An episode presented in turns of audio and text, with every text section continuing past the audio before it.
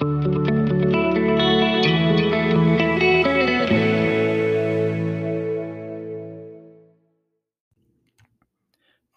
history lesson number 25 or 6, I don't remember.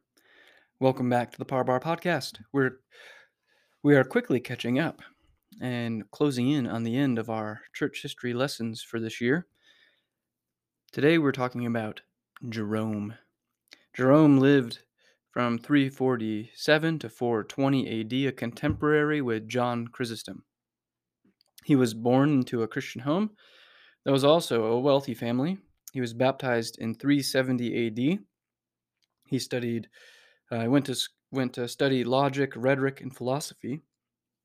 And like his contemporary John, Jerome was a very good student. He went off to live as a monk in the desert, and there he learned Hebrew. And at this time in church history, that was very rare for any leader in the church to know Hebrew.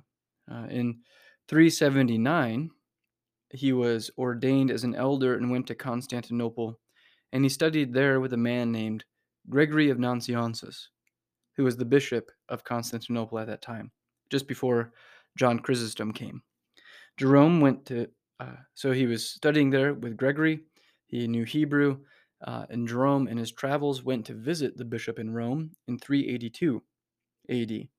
His name was Damasus, the bishop of Rome, and he asked Jerome to make a Bible. This is what Jerome is known for to translate uh, the Hebrew and Greek of the scriptures into Latin. Jerome said that he would do it, and he would take the Hebrew and the Greek and translate them into the Latin, which was the common language of the day. He would make a Latin Bible for the church. It took him 23 years to finish this. Uh, we can just go and Google Translate and copy paste, and then we have it translated for us in a moment. But it took John 23 years to translate the Hebrew and the Greek into Latin. He finished this project in 405 AD. Remember, from our last episode, Chrysostom died in 407, so two years before John the Golden Mouth died. This Bible is called the Vulgate because it is written in the vulgar language, which just means common, the common language. Uh, you can still buy one of these today. You could read it if you know Latin. I, I think there are editions out now with Latin on one page and English on the other. Uh, but you can buy the Latin Vulgate still today. It was meant to be the Bible for the common use because people spoke Latin back then and they needed the scriptures. Jerome's use of the Hebrew also helped the church to know what books of the Old Testament belonged in there. So, this was a time in history when the Apocrypha were set aside. But this became a problem in 1546 when the Roman church said that the extra books, the Apocrypha, are to be put back into the canon to be part of the Bible. But we'll get to that eventually.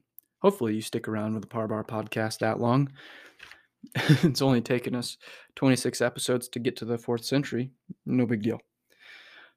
Now, while Jerome was in Rome, the people loved him there, but many of the pastors and other bishops did not like him. He challenged uh, how they lived, and he called them to be more like Jesus. Uh, one of the common things, uh, what we would call today worldly Christians, people who would go to church on Sunday and do the liturgy, but then Monday to Saturday would live like pagans. And Jerome called them out. He preached against this kind of thing, just like Chrysostom did to Arcadius and Eudoxia. When Bishop Damasus died, Jerome was no longer protected. He had he didn't have any authority to tell people to leave him alone, and so he had to leave the city. He went down south to Jerusalem, and in 386 went to live in Bethlehem. He taught and he wrote, and he started a school there for the children. He wrote books on the Bible, what we call commentaries today. He translated the early Greek writings into Latin for the church.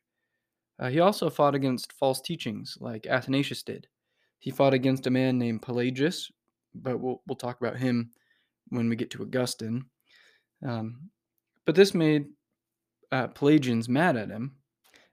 And the Arians, just like the Arians were mad at Athanasius, if you remember back in the story of the life of Athanasius when the Arians did not like Athanasius. They drummed up false accusations, they tried to harm him, they sent mobs after him, and so on. And a similar thing happens here with Jerome and the Pelagians. The Pelagians attacked and burned down the monastery that Jerome was living in, because that'll show him. Jerome had to flee, and for two years he lived in exile and hiding.